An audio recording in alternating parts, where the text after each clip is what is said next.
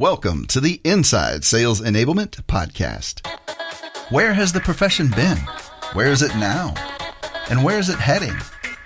What does it mean to you, your company, other functions, the market?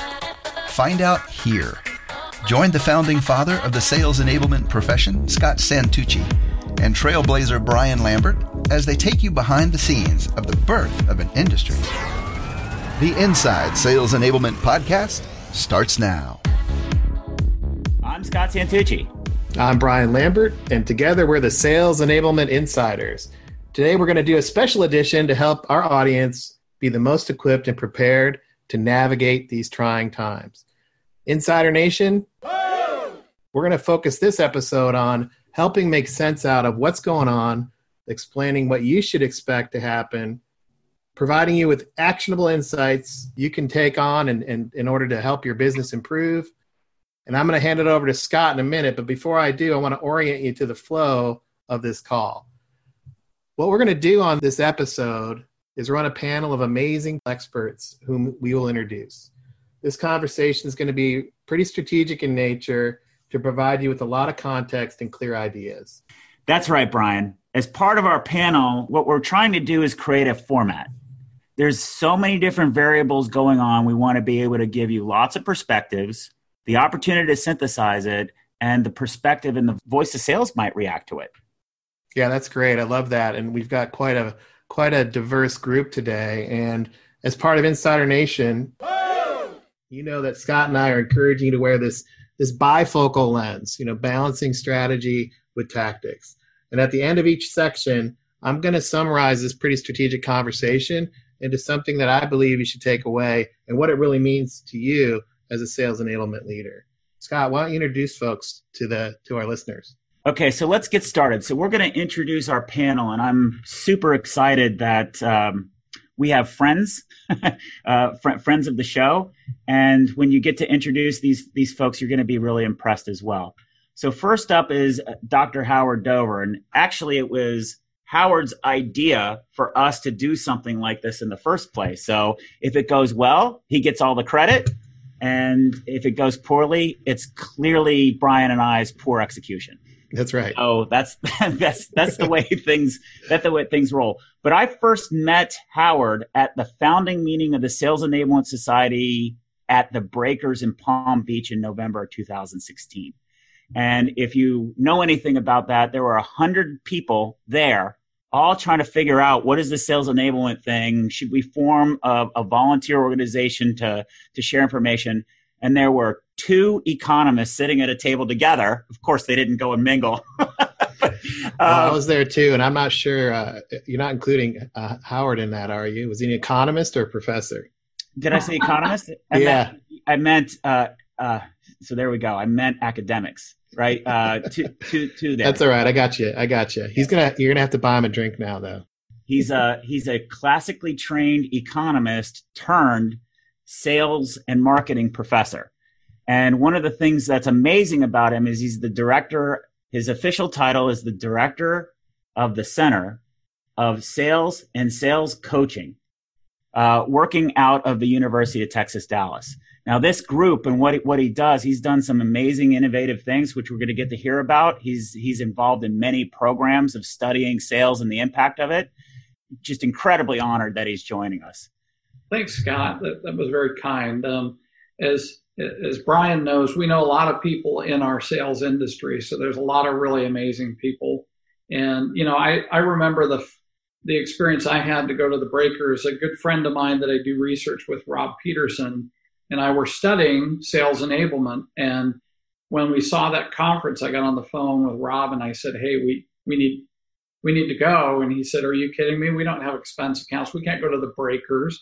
And I said, "Just just go figure out. I'm going to be there. You need to go." And the two of us showed up.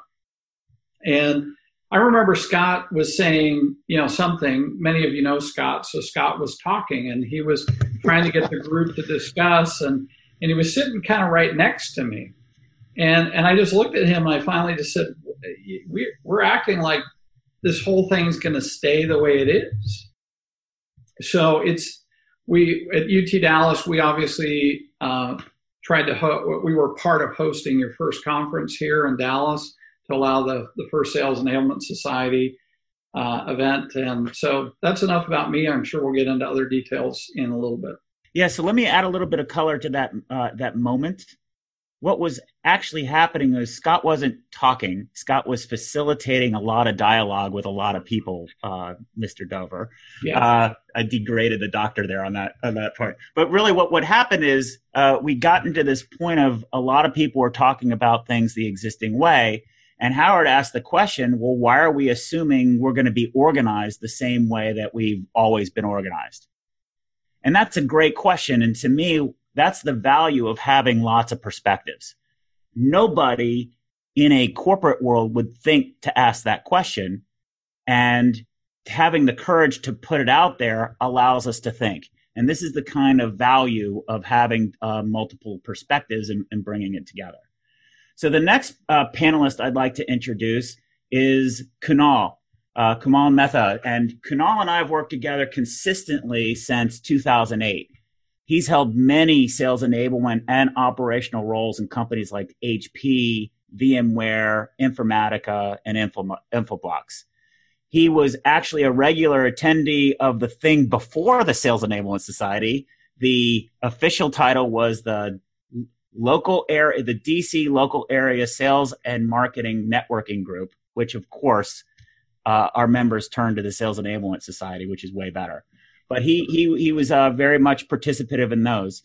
He's a systems thinker and a design thinking advocate. He's actually been to a lot of that training, and it's very interesting to hear him talk about design thinking and and uh, me being in the role to actually translate from uh, translate and say, well, I can speak Kunal. He means this. Uh, today, he works for TCV, which is a leading private equity firm. That's that. Uh, if you don't know TCV, they're the money behind Netflix and Airbnb. This is a business that really, really knows what they're doing. In his role, he works with CEOs, sales and marketing leaders. So his focus is on the commercial process, and he sits on boards of director uh, board meetings and is constantly working with uh, portfolio companies around sales and marketing. Uh, so welcome, Kunal. You, would you give us a little color bit about your background?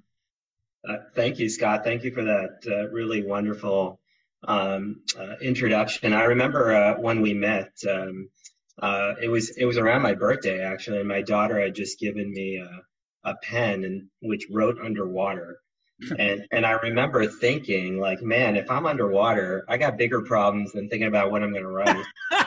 um, and, um, um, but I felt that way about my onboarding program at, at HP, and I remember uh, being past your presentation that you had just given, and I was like, wow, somebody gets me and gets my problems. And I got to meet Scott, and we we arranged for for an analyst day with you in uh, in your in your office in in McLean. That's right. And it's it's uh, we've been continuing to work to, with each other since then.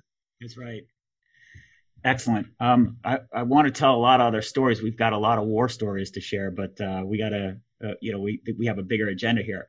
Uh, so finally, I want to share uh, Lindsey Gore. So first of all, Lindsey's role in this isn't necessarily a panelist, but she's here to keep us honest. and so I want to make sure that we're very, very clear Lindsey's role in this podcast. Uh, but I actually met Lindsey during a client engagement. Uh, I'd been when I was working at Forrester. I'd been hired by NetApp to run a sales boot camp. Uh, I don't I don't like saying teach, but uh, to help introduce concepts to help the sales force sell to cloud. And I always run in. So I'm a huge, huge fan of AREPs, and you can tell them immediately because they're the ones that ask you the hard questions. And Lindsey was one of those people during the breakout sections was like, well, what's this for? Will this really work? And um, ever since then, we became good friends. Uh, we've uh, what we do is uh, over over that period of time, she's been in roles at uh, Nimble, and now she's at Microsoft, and we've had a lot of opportunities to talk about what's really going on in the trenches. And one of the things that we're really focused on is really trying to raise awareness and grow understanding around this English to English translation problem, which uh, I, I'm hopeful she'll join us for a podcast exclusively on that. But I want to just frame out what our perspective is because ultimately, if dots don't connected, none of these ideas work. Uh, she's one of the top reps at Microsoft. Earlier this year, or actually at the end of last year, she was one of the keynote speakers at their global kickoff for some of the uh, innovative strategies she's executing uh, to sell uh, cloud-based and consumption uh, consumption products for Microsoft. Thank you so much for joining us, Lindsey. Could you tell us a little bit of background about yourself? Yeah, thanks so much, Scott. I uh, appreciate the introduction. I, I, I will say that you know our our relationship over the years has uh, started at NetApp, and I've been at you know EMC, Nimble, and and Microsoft since then, and it's been incredibly helpful to me to try to understand. You know, a lot of times my customers are saying things to me, but but my commercial process internally um, it, it, doesn't necessarily align with m- what my customers are asking for across you know multiple different companies that I've worked at. So really trying to figure out you know how to align the messaging. Why is so much of that translation sitting you know with me in the field and and how to think about that stuff. So you've been incredibly helpful in terms of just sort of understanding that there's a much bigger picture context. Um, so really excited to to hear this panel today and and think about what you guys are uh, are talking about and seeing from a broader level than just my view from the field. Excellent. So with that, what does this have to do with responding to the events around? So we've assembled this session, and what we're doing is we're tackling what's going on and what should sales enablement do about it. So before we do that, I, we typically in our show frame things out. And after the collapse of the Soviet Union, there was a, a memo in 1990 written in, in the Pentagon that has become what we now know as VUCA.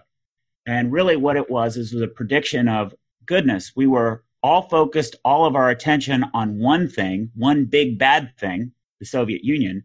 Now we have lots and lots and lots and lots and lots and lots and lots of unpredictable factors that we have to be aware of.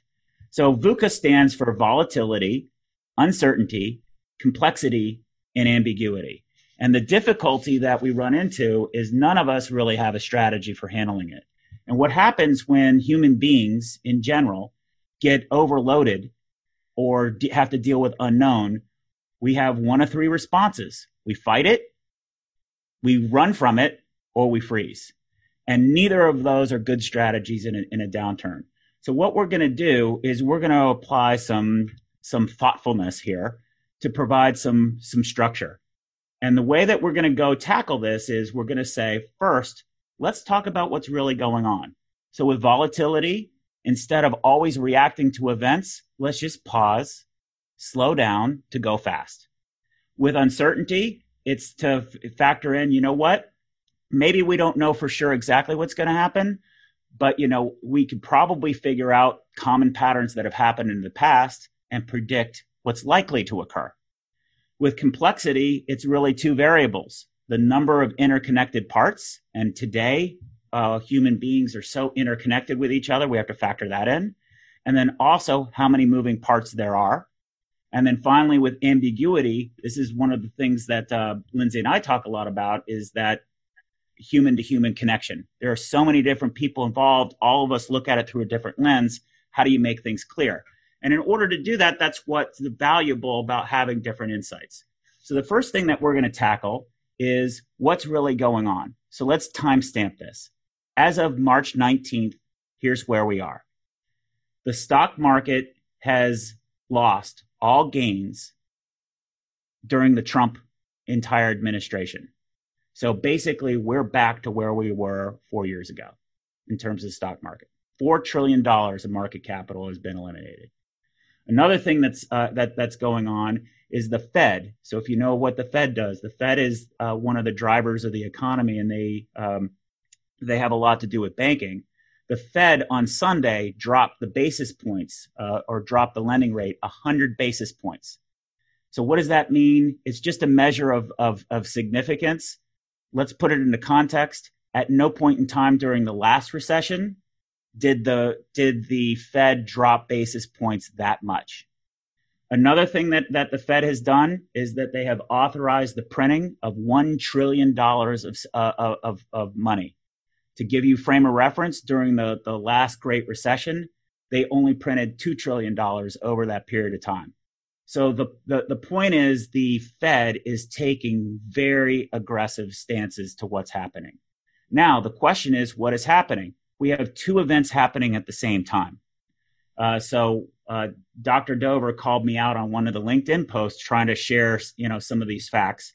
Was hey, you only highlighted uh, responses to COVID. We also have this gas crisis or, or, or looming gas uncertainty too, and markets hate uncertainty. They hate it more than anything, which we're going to hear, which we're going to hear from Kunal. So as a lot of the attention happens to what to do with COVID, how to wash your hands, how to be, treat people with empathy. What we want to do is figure out what's going to happen with business and what, what responses we should be taking so that we are more productive or proactive in what, what actions we take so that we find the, the, the tactics that work. The last key fact to share is uh, if you look at analysis across Wall Street, uh, they are projecting an 8% decline in GDP this quarter. Many people think that's a conservative estimate about what's happening. We have compl- the SMB space is pretty much shut down. Um, there's a whole bunch of things going on, and we're pushing work into um, into virtual experiences of which a lot of people don't really know how to do. So we have a lot of uncertainty and, and, and factors there. So these are the facts. What I'd like to do is ask uh, Dr. Dover to share his perspective, and then also get from uh, from Kunal his perspective about what what they're seeing in each of their perspective uh, lenses. So, um, Kunal, you are in the best position uh, to comment on these things. You work for uh, more or less a microeconomy, if you will. Uh, you guys are the lead investor in a group of you know, 60 or so companies. Tell us what your point of view is and what's happening within your company. Well, Scott, certainly, uh, you know, surreal, scary, panic are all things that I think that are going on right now. Um, you know, we, we, I certainly echo any, you know, the comments around staying safe and sound as we go through this. Um, I'll start with a, a, quick story and then we'll, we'll kind of rotate into, you know, the three areas where we see most of our conversations. But, uh, I, I actually live on a horse farm and, um, my favorite horse ever was, was this Midnight Lute who ran this spectacular race in 2007 and he started dead last but but uh, he ended up smoking the field, and and they were going to originally scratch him because of bad bad weather conditions. And I think it's a good analogy because um, we start we're we our response overall has been slow, but but you you see like a stronger and stronger sense of of of response and more organized uh, a more organized response, and I think um, we'll come out much stronger out of it the, the three areas of focus where, where most of our conversations are one, you know, the health and safety of folks and making sure one, they're comfortable working and, and can get to work from home in, in, an efficient way. There's, uh, if you look at just the basic, there's actually no monitors left to order. Um, if you go and, and try to order one, some of these basics just don't exist. There's a lot of questions around how do, how do we get transparency? How do we ensure effectiveness? How do we ensure teams are motivated? Um, one really interesting fact that we're seeing from kind of a shared um, sales development perspective is the connect rates uh, on calls have never been higher. They're like orders of magnitude higher. Um, so, so people are answering the phones right now, and um, you do see people taking calls and, and scheduling meetings. So, so those things are still working, but but you know that's just health and safety and getting people to work remotely are probably one area. The second one that, that we're spending a lot of time on is just uh, ensuring financial resilience, which is working with companies on, around cost discipline and um, cash and liquidity scenario planning. Um, and, and the scenarios, you know, depend on, on the level of severity uh, that, that we potentially see here um, with with the two with the t- uh, COVID and, and the, the oil crisis, I think that you mentioned. Um, in terms of business strength, if you watch the news, there's some really bad numbers out there. Um, the best quote I heard, which is with, from one of the leaders at VMware, is like, "This is going to pass." but it's going to pass like a kidney stone. So, um, anytime you see, um, um, you know, the other lesson, the other kind of takeaway that we're providing, um, you know, the portfolio is anytime you see a, a massive constraint on a system, it, it, opens up the opportunity to be massively um, creative as well. Um, and you're seeing tons of that in the portfolio right now with with how quickly they're going virtual, how they're driving, um, how they're they're continuing to be productive um, with, with how they go about getting business um, in a challenging environment. Excellent, thank you, Kunal. Uh, so here's basically I'm gonna I'm gonna restate what I heard and replay what I did. I'm gonna put words in your mouth, spit out what doesn't fit. Uh, what what you're seeing in terms of um, TCV in terms of the port uh, uh, among the portfolio companies, so a, a, sample set of about 60 companies, you're seeing in general a lot of anxiety and concern. And in terms of guidance of what your company is telling them to focus on are these three things. One, make sure the health and safety and mental well being of your employees is a priority.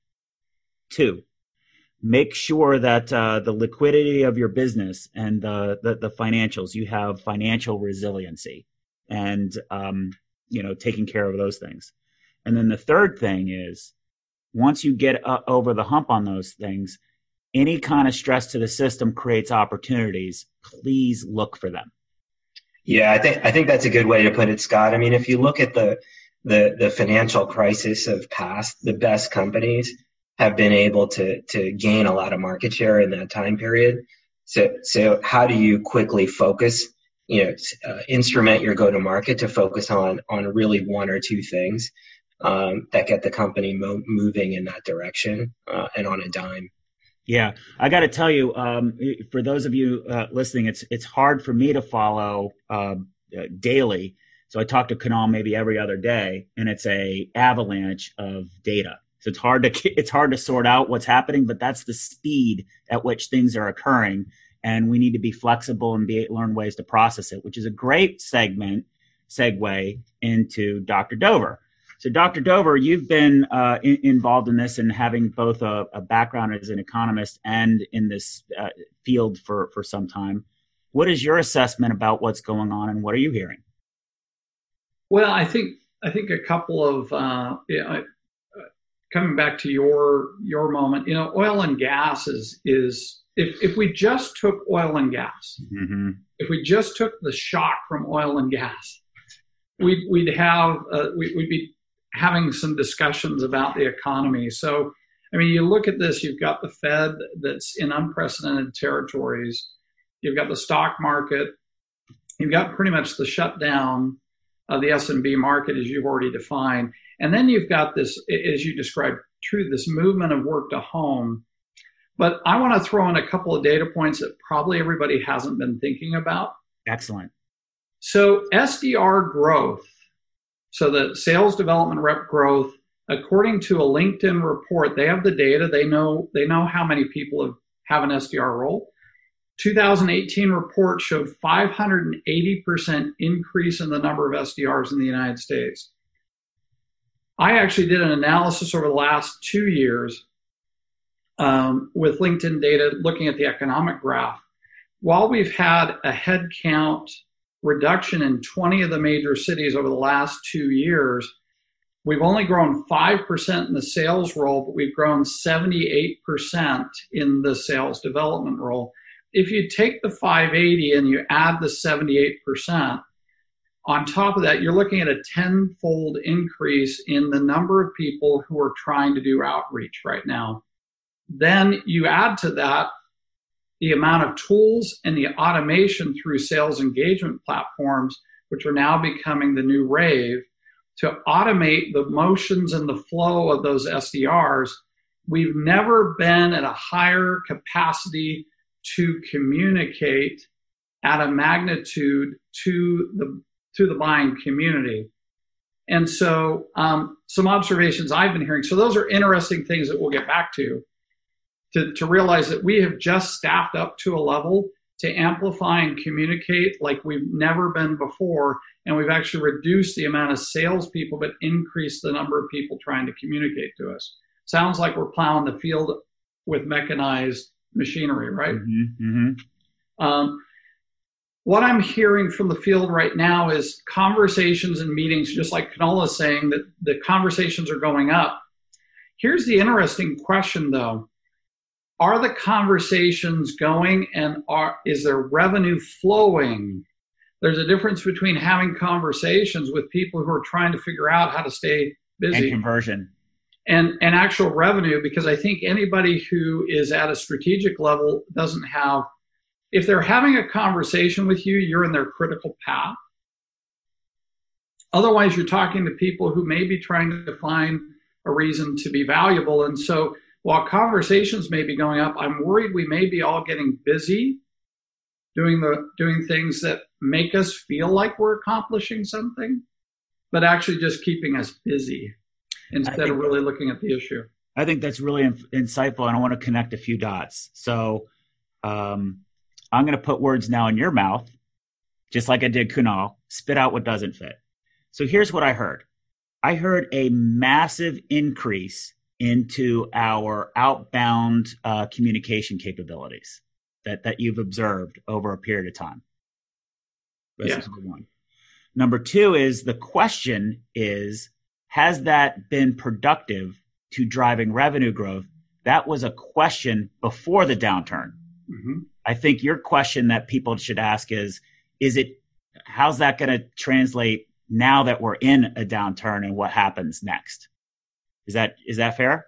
Sure.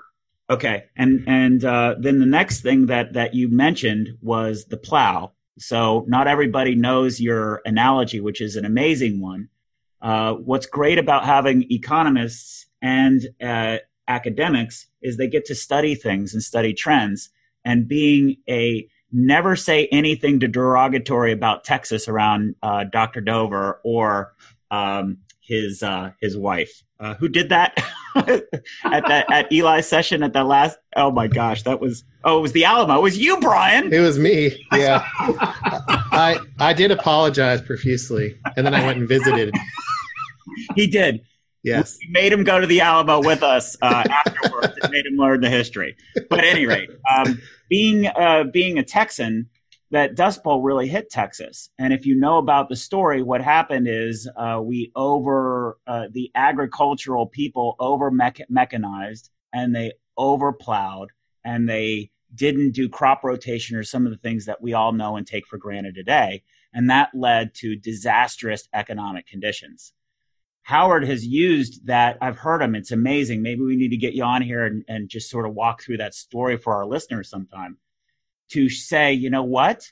This looks eerily similar to what we're doing in sales and marketing, and we should heed this. But here we are in the Dust Bowl. so, uh, what, what, what, now we want to make sure what were some of the causes that, that happen and how can we get out of it? And I think that's a, it's a heck of an analogy. And, and Kunal, it sort of maps to some of the things that we're seeing about marketing spending money on demand generation, sales groups building up their own BDR groups, and then for an investor, it's like, oh my gosh, you guys are double spending to get leads, but you're not closing business. Is that right? Is that hundred percent? Hundred percent. Everybody, every silo's got their own um, uh, use things with their own lens, and is trying to trying to accomplish the goal their own way without kind of cohesively working together. So, um, what I want to do is I want to call out and, and, share a couple of my observations, and then we'll move on to our next topic about what we'll predict is going to happen. Uh, so, both where where Kunal and where I'm alike with, and then maybe this is probably why we're so close. I'm very much a systems thinker like Kunal, and I can go in and maybe it's because we both have sort of an engineer's perspective, like to look at the mechanics and the data, et cetera and where I'm where I could talk for hours, and we have uh, with Dr. Dover about history and lessons learned there. So I think we have we have a, a, colliding force. So here's one thing that I've done uh, over the past. There, there's a history of recessions that we've got, and each one has their own different characteristics. And what I try to do is plot out what are the driving forces behind our characteristics. And unfortunately, it looks like we have two variables that um, uh, that are going on. So, in a lot of ways, the responses to the economy are similar to 2000 or 2001, the 2001 recession brought on by 9 11. Massive, massive, massive fear that is uh, safety related, safety and security related, caused by a massive shutdown in terms of in, in terms of travel. And what happened in that economy is um, a, a lot of cost takeouts and some micro bailouts, but we actually got out of that way quicker, except it never felt like that because people were too scared. So that's one thing that uh, that I'm I'm saying. Hmm, these patterns look very similar. Now the other variable that is uh, more concerning is we had two uh, economic crises in the 70s uh, that were driven by energy, and those were much more volatile. So we didn't have we, we didn't have OPEC t- t- taking uh, oil prices up 400 percent like they did in the mid mid 70s, but we have uncertainty, and two of those things together in an, in an economy that's more interconnected than it's ever been before are things to cause concern and to take a step back and review what what these variables are. So I think these these are these are the factors that we've got. Before we close out and move on to our next topic, Lindsey, as a salesperson who's stuck in, in the middle, um, you, in my opinion, you're our you're our future, right? If it's not for salespeople, have to carry the economy moving forward. You've got to get spending happening, right? So, as you putting the entire weight of our future on your shoulders, what do you see that's happening and uh, connect the dots for us of what we've discussed? Yeah, no, that was uh, you guys had some some really great and interesting points. I I would say you know at my customers right now they either fall in in a couple different categories. One which the category that they're in is grocery, so their business is getting hammered right now in terms of just busy and activity. Um, and they're just trying to you know sustain the increased level of activity that they've needed to to operate within. So, point and of clarification: when you say hammered, are they being hammered financially or are, or are they making money? They're making money. So they're trying to keep up with the demand. Um, and I don't know that honestly, it'll be interesting to see where they go over time because I don't know that their supply chain and their systems are in place to, to ultimately operate at this at this level for a sustained amount of time. So I think for them, you know, there might be some interesting opportunities to be creative emerging out of this to build more resilient systems. Mm-hmm for my other customers, I, would say they're very much on the forefront of, of some of the things that Kunal mentioned. So, you know, the remote remote work, and then trying to figure out what the cash preservation strategy is going to be, and how they're actually going to cut costs. So, those are the conversations that I'm in right now.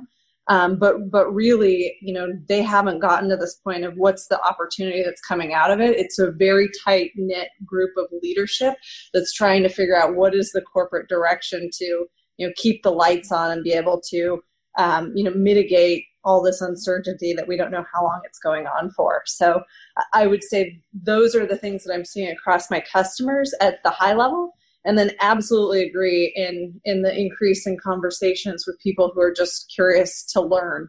Um, and i'm also concerned about actually engaging in conversations that's going to drive to revenue. Um, and a lot of the areas that we're starting to focus on messaging around is really you know, are there things that we could do in the short term that's going to save or money um, and enable operations? That's awesome. So, what I'd like to do is, um, from your own perspective, right? You're a human being, right? So, I hate to put you on the spot. you're, you know, uh, you're the only one that's being asked to say you personally, how are you reacting? But you represent, you're a human being, right? So, you re- represent what's on the money uh, on sales how do you balance the anxiety and how do you get up in the morning and get prepared? And what do you think your job is for your customers and for your, for your company?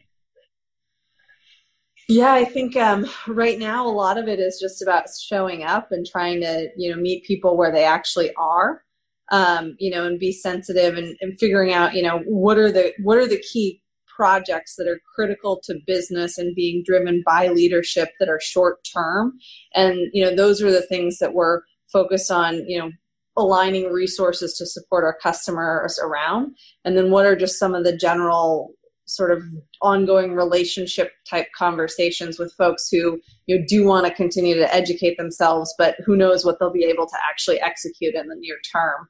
So trying to juggle across both of those things, and then of course being concerned for you know, myself and my family and and managing you know the uh, the new reality of sitting at a, a desk you know all day on nonstop calls and uh, looking forward to the weekends to be able to to catch up and and figure out what's going on and all this uncertainty for myself personally so. So one of the things hopefully those people are listening are going gosh i wish all our salespeople were like lindsey. I hope uh, i hope howard and, and kunal you're going wow how, how the heck do we get her into into into other companies? Uh, maybe we can create a bidding war for you between microsoft and other folks uh, but I think the thing that to highlight here is think about that Lindsey's just one salesperson. I'll tell you one thing uh, about Lindsey. Lindsey really loves to learn about strategy and uh, and tactics because she wants to align with her executives. She believes that if she can help influence that, that's going to help create a lot of downstream purchases. And I think this is what's what's important. It's very easy to get lost uh, in terms of the tactics and the details but going back to a point Howard brought up earlier on, it's um, you know, hey, we're doing a lot of things, but are we doing the right things? And Lindsey is very much about am I doing balancing between am I doing the right things and am I doing things right? And I think this is a really important uh, wake up call for all of us is uh, to balance that. So Brian, uh, let's take us out on this topic. We've got two more topics. What does it mean for our listeners of, of just what's going on? Yeah, great conversation so far. I would say you cannot argue with the data. I know. Um, but they want to, right? and uh, you know, it, it, there is there is a difference between being positive and being realistic, and I think it's helpful to to understand, you know, what is reality here, and it's you can't argue with the data. And when you talk about moving forward and being valuable in your company, you know, um, what I'm hearing from everybody is you got to focus. Uh, focus on what? In the conversation, I'm hearing, you know, let's let's focus on the valuable conversations that we need to have. Uh, let's make sure that we're allocating costs the right way and having the conversations around are we overstaffed in one area and understaffed in another and and then and then you know thirdly what what does it mean to uh, add value to our customers and uh, if you're in sales enablement, if you're not having those kinds of conversations, um, you have to ask yourself, you know, what what are you doing? Staying busy or, or, or, staying productive? And that's you know episode 25 if you want to re-listen to that. Great plug, thanks. and then I would say, you know, finally, what I'm hearing is find tactics that work, understand how you link to strategy. Uh, like Kunal said, instrument and, and understand your role in instrumenting go to market. And like Howard said, you know, uh, uh, move move faster and, and move more precisely. And what are you doing to help revenue flow? not not just have conversations, but but revenue flow. And, and you have to be able to answer that. And that's what this this first section should mean to you as a sales enablement practitioner and leader. Excellent. Thanks for joining us. To become an insider and amplify your journey, make sure you've subscribed to our show. If you have an idea for what Scott and Brian can cover in a future podcast or have a story to share, please email them at engage at insidese.com. You can also connect with them online by going to insidese.com, following them on Twitter, or sending them a LinkedIn request.